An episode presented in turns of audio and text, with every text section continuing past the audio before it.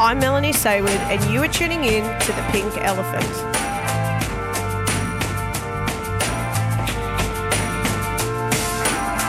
Hi, and welcome to the second episode of The Pink Elephant. So glad that you're jumping in with us again. In the last episode, I began to describe the pink elephant, the one issue that I think is staring us in the face, but nobody seems to be talking about in the Christian world, which basically is this Despite everything we have the Christian resources, the religious freedoms, and the high degree of theological knowledge it can feel like there is something missing in our faith experience. And why exactly do I think this is the biggest pink elephant in the room? Because our experience of faith impacts how we live it out, if indeed we live it out at all, and the degree of difference we make in the broader world. You know, I used to ask this question of my small group if salvation is about where we go when we die, why don't we simply go to heaven once we receive Christ? I mean, think about it. There's like way more risk to us staying here on earth. We're constantly attacked by the enemy with the intention of losing our faith. Wouldn't it be better for us to just go straight to heaven? We were ultimately made for a relationship with God, right? So what's the big deal? Well, the answer I can think of that makes sense is that there are many things we are still meant to do on this planet. Sharing Jesus and bringing the kingdom culture to earth are the two biggest reasons we are here. So, if the quality of our faith determines what we do and whether our actions have an eternal value, then it's really important for us to understand what is missing and to do something about it. So, what exactly is causing us to feel like something is missing? That's what I hope to explore with you in this episode. But before we get there, I just want to get a little bit deeper on this statement that we've been referring to. What are we really trying to say when we say something is missing? Or is this it? There is an underlying sentiment in these statements. There's, the statement actually reveals so much about us and the nature of what is in our hearts. Firstly, it says that we have a desire that is currently unmet. That's right, there is something we want, and there is a gap between what we want and what we have. Okay, but what is that desire? Because do we even know if it's a realistic one or even if it is a righteous desire? Maybe there's a good reason why it has been unmet. So, what I have discovered and discerned about this statement in all my prayer and searching is that it reveals our desire for meaning. When we make this statement and apply it to any aspect of our Christian faith, we're essentially saying, I thought this would be more meaningful. To desire meaning is to say, I want this to be more significant than it is. I want my faith to have more influence and more richness in how it impacts my daily life. Unfortunately, to say something is missing also implies that our faith experience and the meaningfulness of that experience is not satisfying the deep longings of our soul. Wow. Now that is a huge problem because Jesus is meant to fill our needs. According to scripture, Jesus wants to fill our needs. He says, Come, all who are weary and burdened, and I will give you rest. He says, I am the bread of life. Whoever comes to me will never go hungry. He tells the woman at the well, Whoever drinks the water I give them will never thirst. Our experience conflicts with everything Jesus told us a relationship with Him would be like. Sadly, some conclude then that Jesus and the Christian faith mustn't be all it's hyped up to be. You know, when I was doing research for my latest book, which is basically all about disillusionment, there were just a few books out on the market that were about this specific topic. So naturally, I figured I need to read these books, right? This particular book I picked up was all about how intelligent people often struggle with disillusionment. And I was really, really eager to find out like how exactly this author was going to address and advise these young intellectual idealists. And, you know, this wasn't a religious text at all, but about two chapters in, the author starts talking about how he grew up in a Christian family and that he himself became disillusioned with faith as a young adult when he went to college and realized that there were many other beliefs that conflicted with Christian ideals. He eventually decided that Christianity was false and that people who believed in it were just naive.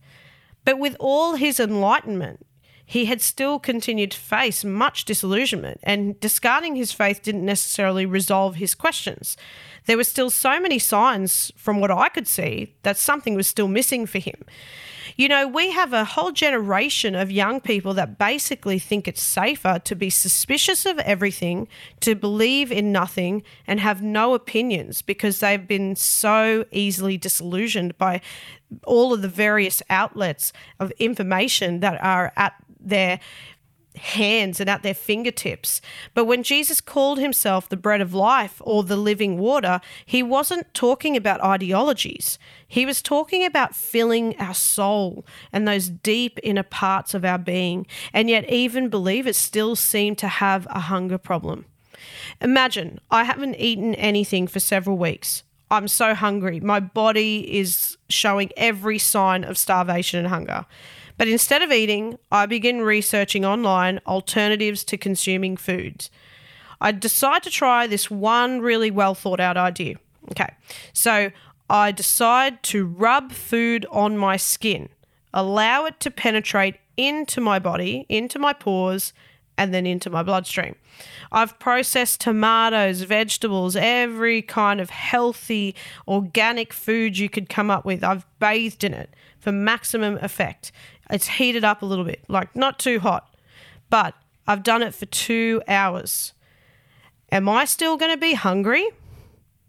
Of course I am. Okay, next one. How about this? Maybe I decide that eating isn't the problem. I just don't have enough direction in my life. I'm, I'm going to go see a life coach and start to work out where I am heading. I meet with the life coach, we work out a plan. I'm feeling great about it all. Fast forward several weeks later, I've started a business, I'm making money. Will I still be hungry? You bet I am, because nothing can satisfy hunger besides food. Nothing can resolve the need in our life beside Jesus. We misdiagnose our hunger needs all the time. Just like in examples I've given you above, we typically assume that we either have the wrong ideas or we aren't doing enough. But that's not the real problem. We aren't wrong to want meaning. There is another major issue at play that robs you and I of any opportunity to feel that kind of enrichment in our faith. And I'm going to tell you all about it. Okay, so just before Christmas, my husband was in the garden trying to pretty it up for Christmas Day. And he had this majorly successful day. He was super exhausted. He was lying down. He was just, you know, all sweaty. And yeah, I was kind of feeling sorry for the guy. I, I realized that he had like pretty much done everything except for this one section of weeds that were just around the pool that he obviously didn't get to. So trying to be a supportive wife, I asked him if he was going to use weed killer for that section because I'm thinking, you know, like use some weed killer, make it easy on yourself, right? And he was like, no, I'm, I'm just going to pull it out. And I'm thinking, boy, come on, work smarter, not harder. Give yourself a break. So I say, um, wouldn't it be easier just to spray it though? And this was his response. But weeds aren't hard to pull out because they don't go deep. Weeds aren't hard to pull out because they don't go deep. Yes, Josh, you are right. Weeds aren't deep. The analogy of the roots of a plant and the depth of those roots pops up in scripture a lot. In Colossians 2, verse 7, it says, Let your roots grow down into him, then your faith will be strong. Proverbs 12, verse 3 says, Wickedness never brings stability, but the godly have deep roots. In Ephesians 3, verse 17, then Christ will make his home in your hearts as you trust in him. Your roots will grow down into God's love and keep you strong.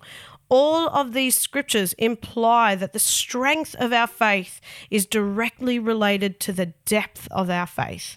Okay, Awesome ideas, Mel. So good, but make it explicit for me. What does this have to do with my experience of faith? I believe that we are often missing out on the delights of faith, those soul nourishing delights, because we aren't going deep enough. Let me show you with a very quick demonstration. Would you really do anything for God? Most of us want to say yes, but we know we aren't quite there yet. Okay, all right. So, but would you do stuff for God? Yeah, yeah, of course. Uh, I'm doing stuff for God. You're doing stuff for God. Okay. But would you do something for God that had no gain for you? Hmm. It's a good question. See, the truth is that many of us do stuff for God that we don't gain anything from. But most of us aren't even aware of how much even those things we do for God are motivated by personal gain. So, how deep must our faith in God and our love for God be if there are so many conditions we've applied to it? You know, probably the best example of the depth of our faith is the modern Christian's approach to worship. I don't deny that singing songs of worship and praise does much for our own mindset. It keeps you focused on God. It encourages your soul. Sometimes, in the hardest times of my life, I've put worship music on and it's really helped me. I, I, I see that. We often experience the presence of God in those moments as well. We sense that He's near. And pastors and leaders know that. They're all aware of this. That is why they often have worship at the start and the end of a service because they want a certain kind of atmosphere that will put you in the best possible place to hear and respond to the word. But the focal point of worship is God. He is the point of the worship. We are worshiping Him. It actually fails to be worship if it's predominantly about us.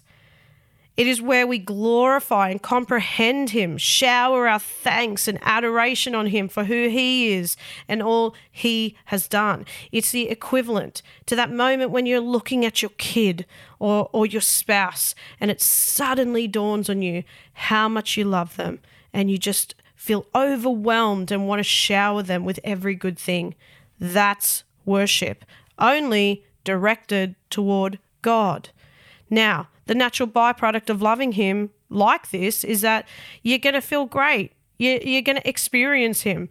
But that's not the purpose. Now, I presume everyone's on the same page as me until I walk out of a service and I hear someone make a comment like, I just couldn't get into the worship today. Something was wrong. Or, I don't really love the worship at that church. Or, man, the worship was good today. I love it when such and such leads. See, these kinds of statements tell me that the worship, or at least the person who was worshipping, thought it was going to do something for them. It's not for you. It's not a performance for you. It's for God. I'm glad that we also receive, and boy, do we receive, but we aren't supposed to give to receive. So hopefully you get what I'm trying to say, right? The real missing piece today is depth. Our roots don't go deep enough. And I've really only skimmed on the surface of this one issue. Our love for God is not as pure as we think, and it affects what we experience. Obviously, this is a huge concept, and I'm going to continue to unpack it in the next few episodes. But just one more thing before I sign this episode off, because I've given you plenty to think about. The reason we crave meaning is because we were made for depth. We crave substance because it is a part of our design. We are highly meaningful creations. It is often this path that leads us to find God in the first place. We sense there's an emptiness in our heart and we want it to be filled, so we accept Him. But the truths that we know ideologically, were meant to go deeper.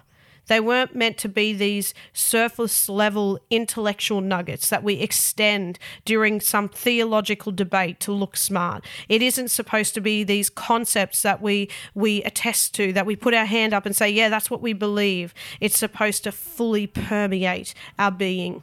Because what is the point of faith if it fails to produce a transformed, meaningful life? It is in the living that our faith ideals are proven and its innate value is shown.